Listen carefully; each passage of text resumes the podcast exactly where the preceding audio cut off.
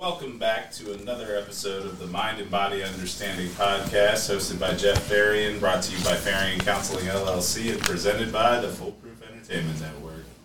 As always, we are here with Jeff Farian. Jeff, how's it going? Hey, Reg.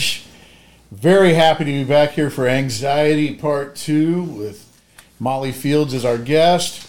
And uh, Molly, it's so glad to have you back. Uh, you wanted to talk about your pets, and I want you to give us a little uh, anecdote, as it were.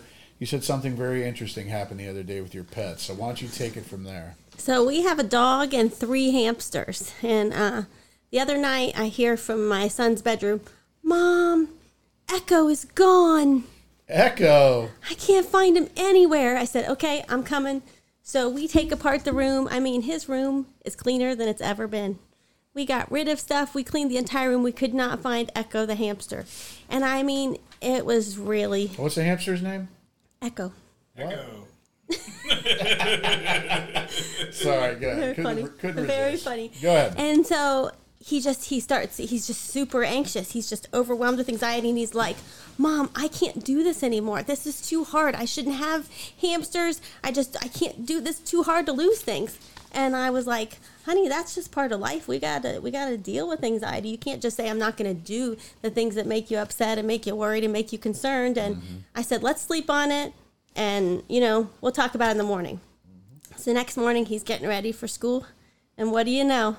Here comes Echo strolling right out from the closet door. so Echo. yeah. So, but even if Echo hadn't come back, I think it's a it's a good lesson for kids to learn that like things are going to happen that are hard. We might lose pets. We're going to lose things, but we still got to deal with it. And we've got to learn how to deal with ourselves inside of those situations. So you didn't make a midnight run to the hamster store or anything? I did not. Okay. So Echo really survived the night out of the cage. Thank goodness, because I don't need four hamsters. We had a hamster and we named it Ralph the Rat, and Ralph bit everybody. And so I made Ralph disappear one day. You really had a rat? no, we called him Ralph the Rat. That was his name. He bit everybody. We had to let him go. Mm. He had to be free in the wild. Wild hamsters. I was not I was not anxious about that at all. Sorry folks, you animal lovers. Anyways, we're back talking about anxiety and I think we're going to get into greater depth in this show. And we're going to start with what triggers anxiety. So Molly, I'm throwing it right to you. What triggers anxiety? almost anything all kinds of things that's what's so uncomfortable about, anxiety is it's unforeseen when it's going to sneak up on you when something is going to trigger you um, so it's it's kind of like a grenade comes and gets thrown in your mind when when a trigger happens. And um, it can be something from the past. It can be something yeah it's mostly something from the past that's happened that's bad that triggers a fear or a a a negative emotion that then can drive anxiety. So um, but we're a lot of times anxiety at the heart of it is um, remembering catastrophe or rehearsing it so we're either worrying about what has happened or worrying about what could happen and so Okay. managing that is going to help Well, you said to me something about throwing an anxiety grenade. And that sounds so interesting. So why don't you tell me what that is? that's what that's what a trigger does what it does is it whatever's out here that's going on that like causes some kind of memory or some kind of reaction mm. it's like a grenade comes inside your head and it just kind of explodes in there and causes all kinds of reactions Can that be and- self inflicted? Like, can people do that to themselves? yeah i mean a memory can do that you know i could be sitting here thinking about something without anything happening around me and i can be a hot mess So you can trigger yourself. Could, uh, do people do that on purpose? well therapy kind of does that sometimes Well, okay. That so would be a purposeful- gonna, this is about ther- This is about coping and therapy skills today, and you know, uh, treatment.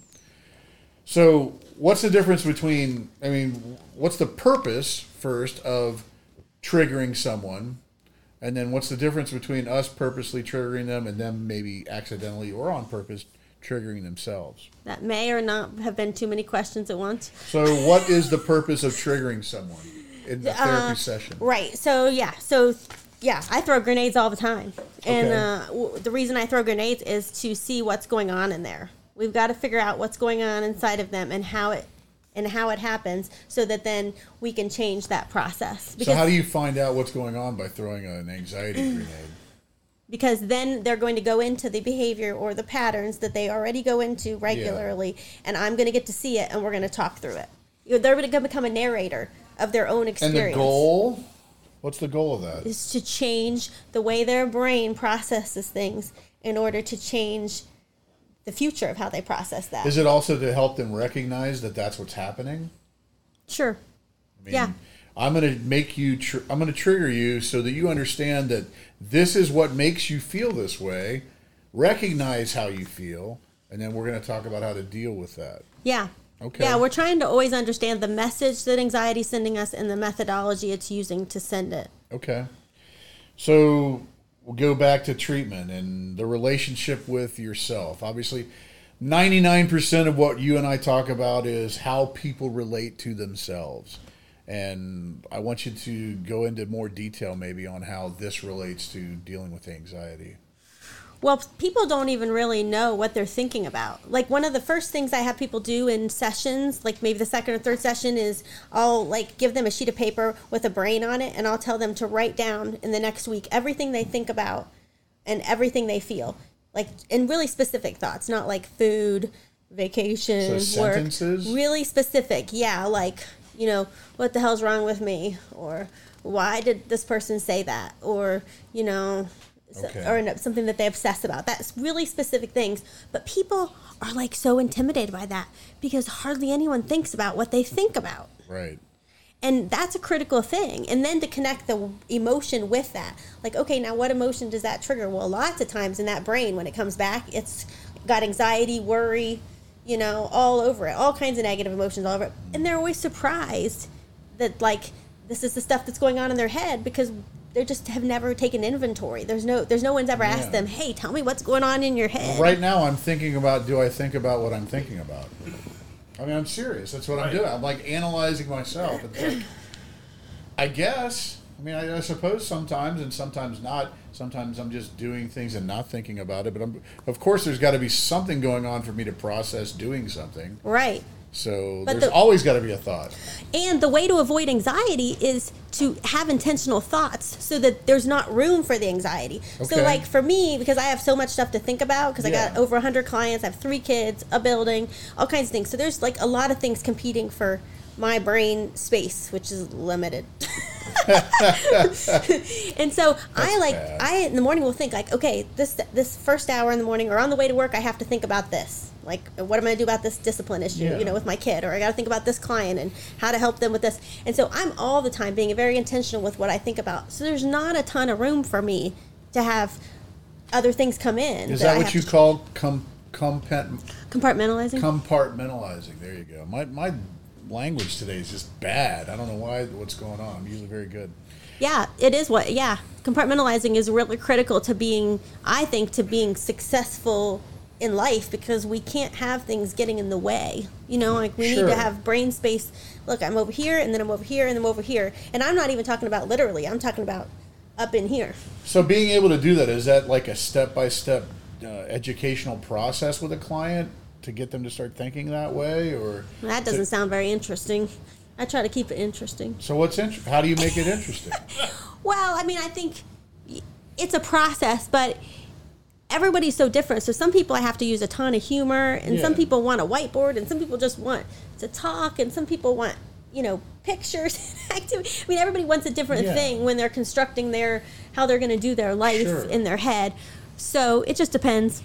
But and that's why that originally what we were talking about in the first um, podcast about um, really getting to understand the client Yeah. and the client really feeling understood is so critical because Yeah. the better I understand you, the better I can know how to be a mind ninja Right. and get in there and like, you know, help you change it. Absolutely.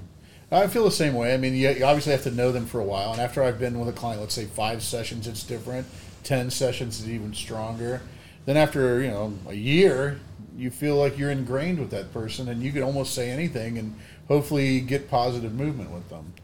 Um, and it all goes back to that fear of self again, I think, anxiety. Isn't it true that anxiety is just being afraid of yourself in some way. Yeah, and we're not afraid of things we understand.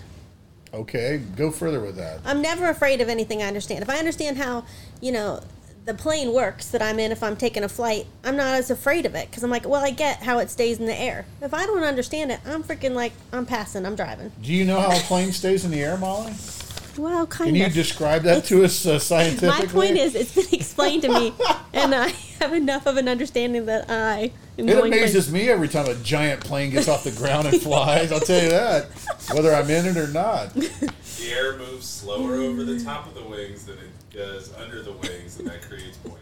Thanks, That's Reggie. the general principle. I appreciate an airplane. But they still weigh what, twenty tons or more? I mean, it's just really I agree, it's incredible, but Got to be something with the engine. I don't know. So, so, so understanding ourselves is critical. But Sorry, the- Molly. I'm just keeping us on course. All right, go. so understanding ourselves is critical. Now there's still bad stuff that's going to happen Okay. in life, and so it can't just be, oh well, I understand that this is a horrible Yeah. situation and I'm okay with it. Sure. Right, but but understanding is pretty critical because Yeah. then we're willing to look into it. I can look in there and I can keep adding information to my. Well, like, all right, so I'll use my parents as an example here. Didn't have a great relationship with my parents. I love them, but I didn't have a great relationship. But under pressure, they always seem to be more clear, precise, and able to work than they would be without pressure. I don't know if that has anything to do with uh, coping with anxiety or dealing with things like that or understanding things. But is that true that sometimes people have less anxiety or are able are able to act more precisely under pressure than without pressure? Yeah, and I don't know how to explain that, 'Cause- but it's true. Yeah, it's a thing. Is that anxiety related? That kind of idea? Yeah, I think that's part of what we were talking about earlier. With sometimes there's positives of anxiety. Yeah. you know, keeps us sharp, keeps us ready, vigilant, those kind of things. So yeah, I think it does. And you know, research in the last year since the pandemic's happened, that people who are who just have always had anxiety actually did better during the pandemic than people who had never had anxiety. Mm-hmm. Some of the, my clients who were the most anxious, just in general, in general, most anxious, Yeah. were actually really did super well with the pandemic because they had experience and practice. I call that being in their wheelhouse. Yeah, Yeah, they're in their wheelhouse in the pandemic. yeah. So that's a thing. So to me, you know, I don't know what your parents' history is, but somehow they had had some practice with Dealing with tragedy. yeah with you know bad stuff going down, and they knew how to how to manage it when it did. And so that's what I'm saying. It, there are some good things about anxiety. Emotional elasticity is another thing that you brought up uh, to me. What what is that? Right. So okay. So yeah. So when I said that, um, it's good to understand it, but we're still going to have bad stuff that happens. So this is where the we need the emotional elasticity for the bad stuff that happens because we want to live big. We want to live in an emotional.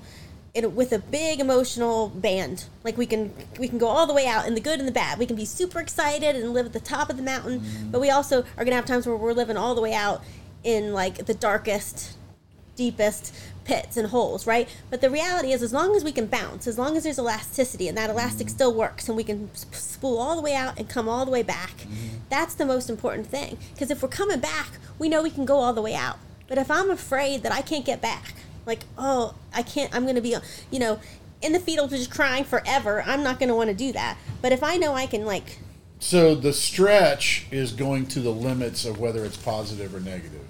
yep, And then snapping back is being able to come to I, I don't we don't normally use the word normal in counseling, but to a rather safe place. yeah, Stretch. I'm either having a great time, like first time riding a roller coaster, uh, overcoming my fear of the high dive, and then when I get out of the pool from the high dive, I'm able to center myself and be relaxed. yeah, bounce back. Sure.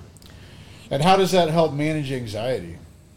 because people know pe- because if we're scared of ourselves or we're scared of our emotions that they're going to get the best of us knowing that this process will work that this we're going to get back to center that they're- you're going to be willing to go out there You're So you have to stare have the understanding that you'll come back to that center place. yeah and the practice non-elastic place, like the unstretched part, where it's just safe base. Almost. Is there another word for? I mean, We should come up with one yeah, like home. You know, I'm stretched to my limit. Now I'm back home. Stretching my limit, back home. I don't know if that's sticking or not. Right in. Let us know. but the, the, the good thing about therapy, because it's a microcosm of the rest of the world, we can practice that in session. So I can take people into their darkest memories or their darkest thoughts or darkest moments and then bring them back. I mean, Okay. we can be laughing and crying in the same five minutes, and that's really empowering to people because they're like, "Oh yeah, that's a thing. I can do that, and then I can go do the dishes." Like you know, it's not. I'm not like you know stuck. Sure. I don't know if I'd go bungee jumping and then go straight to the, the kitchen or anything, but I, I get what you're saying.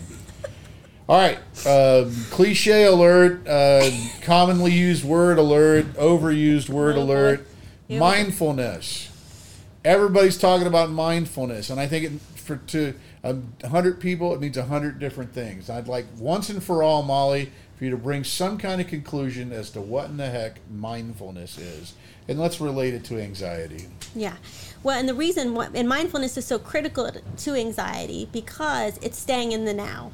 Okay. Mindfulness is being right here, right now, and nowhere else. Be in the now. You'll never afford it. What movie's that? I forget. And anxious people are never right here, right now, in the moment. Where are they? They're back there in a bad memory, or they're um, out out in the future. You know, thinking about what the bad stuff that's going to happen. What are some of those things we call them? Mind readers, or what's the other one? Um, uh, fortune tellers. Yeah, fortune- They're fortune telling. Or catastrophizing. Yeah, rehearsing their catastrophe. How do you rehearse catastrophe? What's that mean? Well, Brene Brown in her book talks about foreboding joy, which is where like she'll have something that's really great. Like she talked about one time about one of her kids was going to prom and she was they were out in the yard taking pictures and everything was beautiful. And then she started thinking about her kid like in a car accident that night, like Yeah. crashing. And she's like, "Why am I doing this? Why am I wrecking this perfectly good moment with this tragic?" situation that isn't even likely to happen. Yeah. So she calls it foreboding joy. I Sure. call it rehearsing catastrophe, whatever, it doesn't matter. But Okay. um, that's the kind of thing. Foreboding joy. Reggie, what's the definition of foreboding? Usually I'm better than that. Uh, foreboding, um, foreshadowing the negative. Okay. So taking joy and turning it upside down, that's what she means? Interesting. Interesting, interesting, interesting. So we have to build confidence in clients that have anxiety. Wait, let's go back to mindfulness for a minute. Okay. So this the mindfulness thing is so critical, and there are so many apps and so many resources now for mindfulness. And I know that is probably cliche too, but there are some really good things where people can do just little meditations. I know people are like, Yeah. I don't want to meditate. I don't like meditating. I don't even know how Yeah. to meditate. But like even a little tiny three minute thing, or even just having a mantra, or even just having a I'm just going to breathe for five seconds, even if it feels like kind of like why am i doing this? It's reconditioning. It's reconditioning and at some point that reconditioning will take hold. Yeah. and so i always tell people you can be cynical about it. You can even like you know mock it a little bit. Just do it. Well, the whole the whole uh, opening ocean sounds and everything that we have for this show comes from my love of being at the ocean and being relaxed by that whole. So I have the Calm app, and I turn on the Calm app, and I have it automatically go to beach, and all it has is maybe a seagull every once in a while, but it's just the rush of the waves, and I can just look at that. Like focus on it, so I'm there. Yeah. And as you said, three minutes, even one minute, Yeah. even thirty seconds, will take you from a heightened, elevated state of mind to a more relaxed state of mind just in a couple of minutes. And that's calm, and I'm not getting paid to advertise that, but I think it's a fairly decent app. Now they do have some extended packages on Calm that like have to be paid for in addition, but I think just the general Calm app you can get for free. Download it, C A L M. And Headspace is another one that advertises on a lot of podcast networks.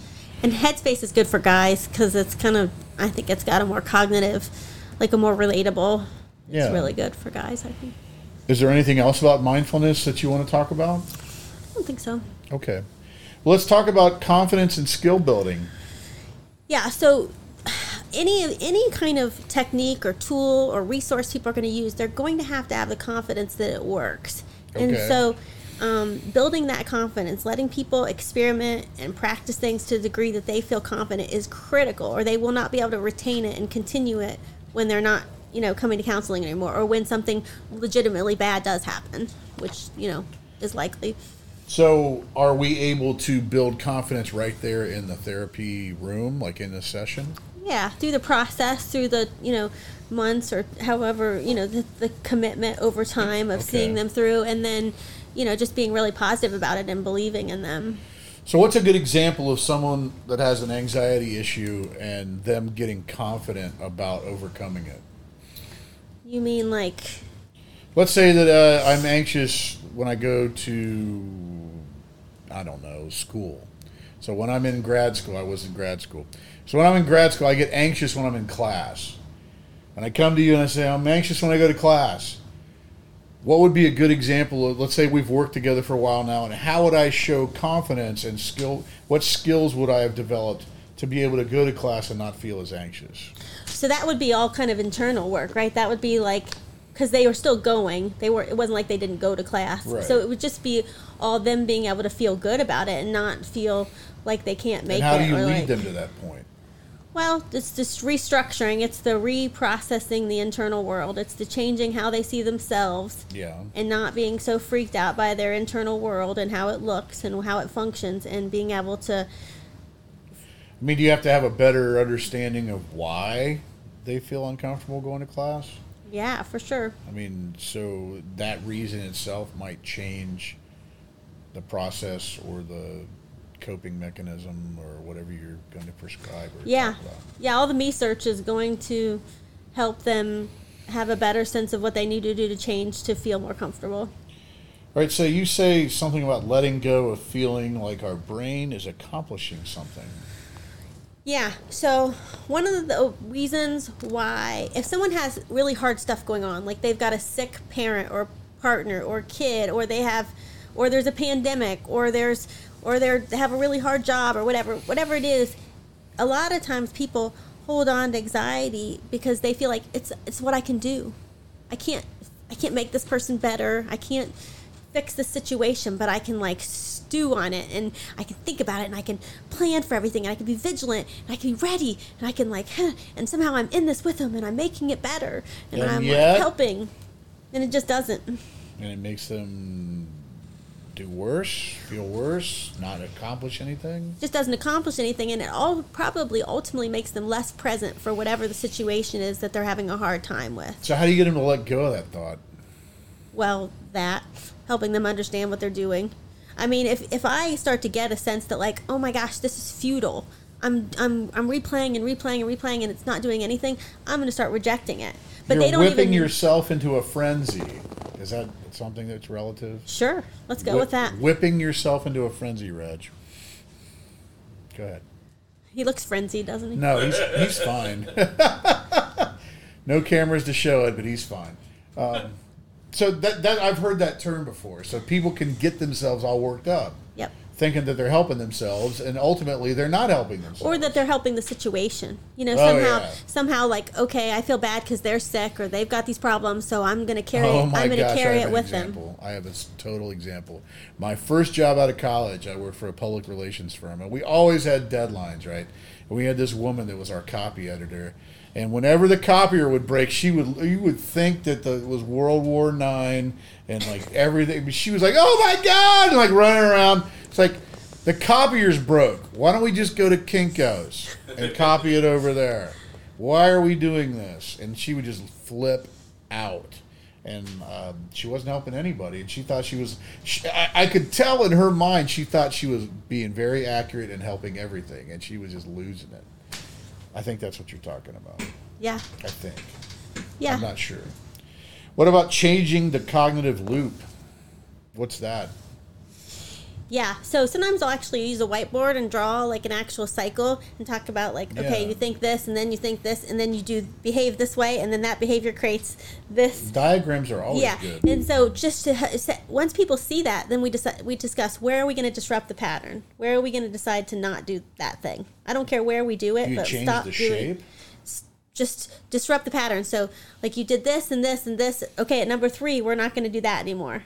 So we're going to see what happens when you don't do that, or you do this instead. And that's that's powerful to people. It can be Now, a game changer. Do you find they skip three and just go right to four? No, Usually there's something they can do instead, So like a really it. intentional, an intentional. So you're gonna and you're gonna take their pattern and you're gonna replace one of the negatives with something that's positive. Mm-hmm. And how do you make sure that they do it? How do you check their homework, as it were? Well, sometimes I'll say, do two of these these cycles for me while you're gone and bring them back. Like draw it out Yeah. and bring it back f- for the next time. Two circumstances or situations that came up that you can draw it out and we'll talk about Yeah. it. So that's kind of how we check it. Here's a sidebar, just real quick. Do you find it easy or hard to get people to do homework in, in counseling?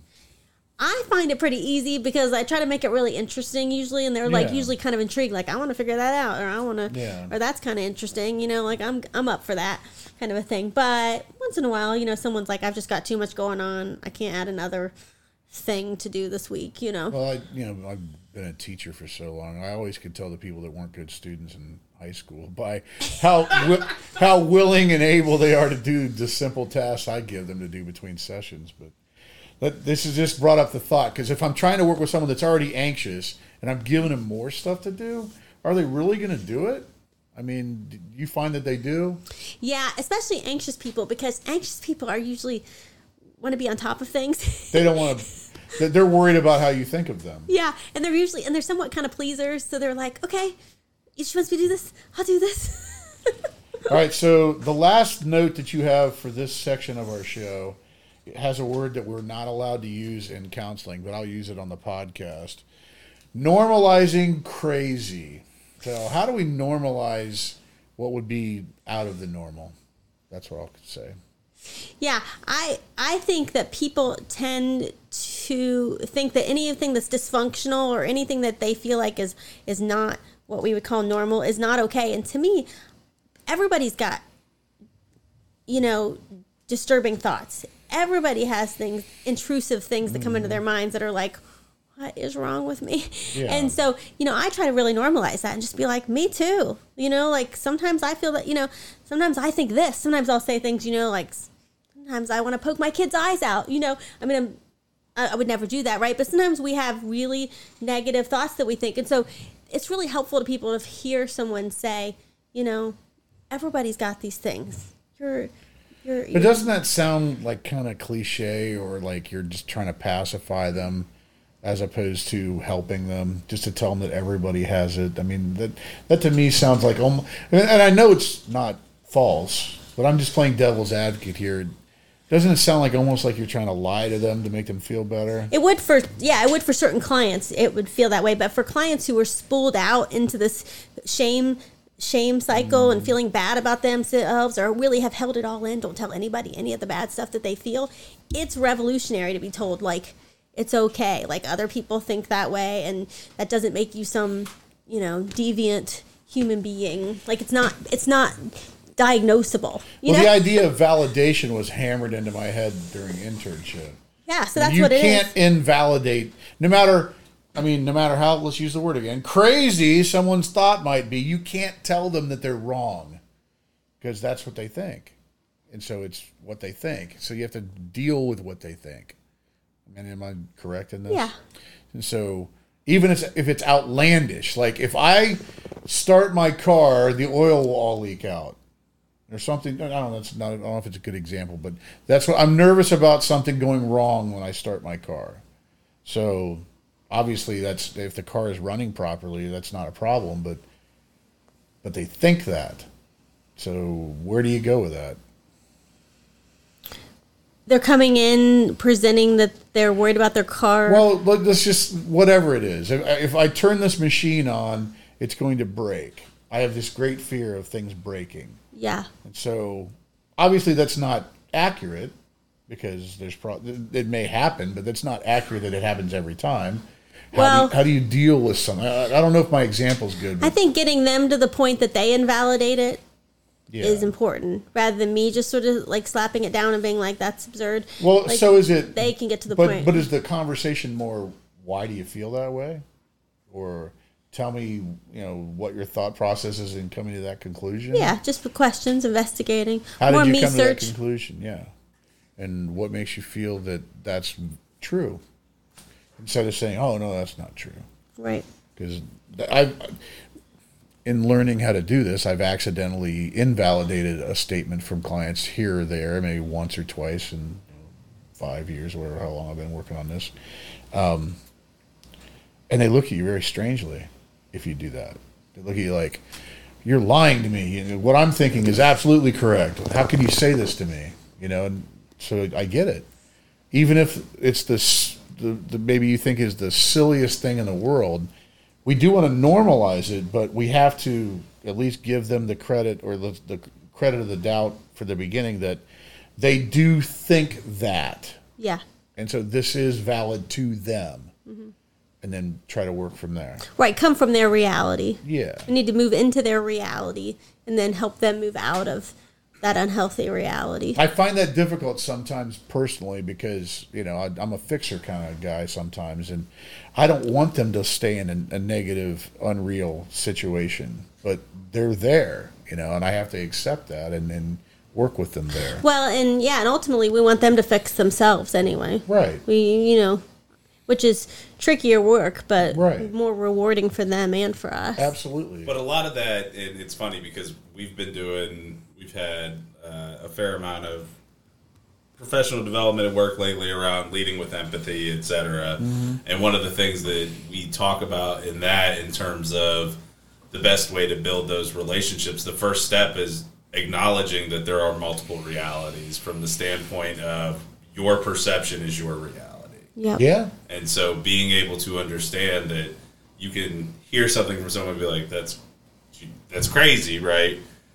Being able to understand for them that it's not, Right. it's figuring out why they feel that way. Right. And that's how you can start to get into the conversations around either changing that perception or helping them dive deeper into examining kind of their own thoughts on that. Yes. That was good. Thanks, Reg. Every once in a while.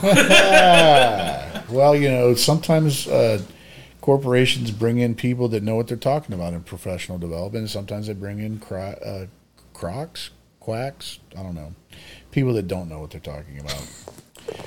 The last note that we have for this episode talks about purifying and pacifying behaviors. What's that? Right. So when we're uncomfortable or when we're anxious or when we're having problems, we are going to choose behaviors based on those feelings. And we're either going to choose, we're almost always choosing either pacifying or purifying behaviors. Pacifying behaviors would be like distracting. Like, but that's really just pushing the ball under the water and it's going to pop back up later because you can distract yourself from whatever from whatever issue is over here, but you're going it's going to come back. So you might you know might as well just deal with it directly. A purifying mm-hmm. behavior would be like restorative things like some of the things that we've talked about today mm-hmm. like meditating or you know therapy or working out things that are going to build the person versus just distract from the situation. Okay, so just because whenever there's two words that are really close like this, I always kind of have to hear it two or three times to really get clear on it. Pacifying is just making them feel better for the moment, but you're not really help handling any real issue. And purifying is something that might be a repeated um, activity they can do to help um, change the mentality of the situation and change their ideology of having anxious thoughts.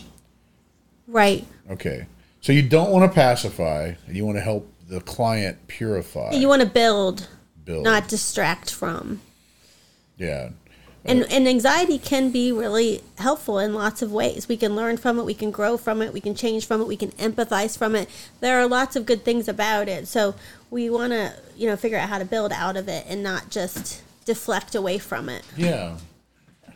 I don't know. I mean, I think this has been excellent, Molly. I think that uh, we've really talked about and touched on a lot of different things that uh, people can, A, take a bite of and, and really digest as far as understanding themselves and coming to a better understanding of why they feel anxious. And I also think that there's some things that they can grow with as far as, you know, the activities they can do. Let, let, let's give them one good um, way to cope. What, what would be your go to if a person comes in and they're very anxious? What's a good coping strategy you give? i mean like Coping with being anxious, like getting overly anxious. Like if they're in that moment and they're overly anxious, what's a good coping strategy? i think coming up with a mantra that they Okay. say to themselves Okay. that's healthier and, And- and even coming up with a physical process. How many words would you put in a mantra? Eight. Eight? Really? Wow, that's a lot. How many would I was you? I was thinking like two or three or one. I mean, really? One. Yeah. Give me a one word mantra. Well, I practice transcendental meditation, and the mantra is one word. oh, it is. Yeah, That's a thing. yeah, it's a thing. Did you know that was a thing? It works very well. There's millions of people doing it, so it does work. And you're not doing it, but I do it. But like eight. So what would be a? It's like a sentence. Let's see. I am very successful at completing my task. Here's one. I am enough for this moment, and this moment is enough for me. Wow, I actually have people repeat that a lot. that sounds like a song lyric. I'm enough for this moment, and this moment is enough for me. I'm so, enough for this moment, and this moment is enough for So it- me. so it's validating. Not the song I would have gone with. I don't know what it is. so it's validating trying to have fun with this. Come on. yourself, and it's validating the Sure. experience that you're in.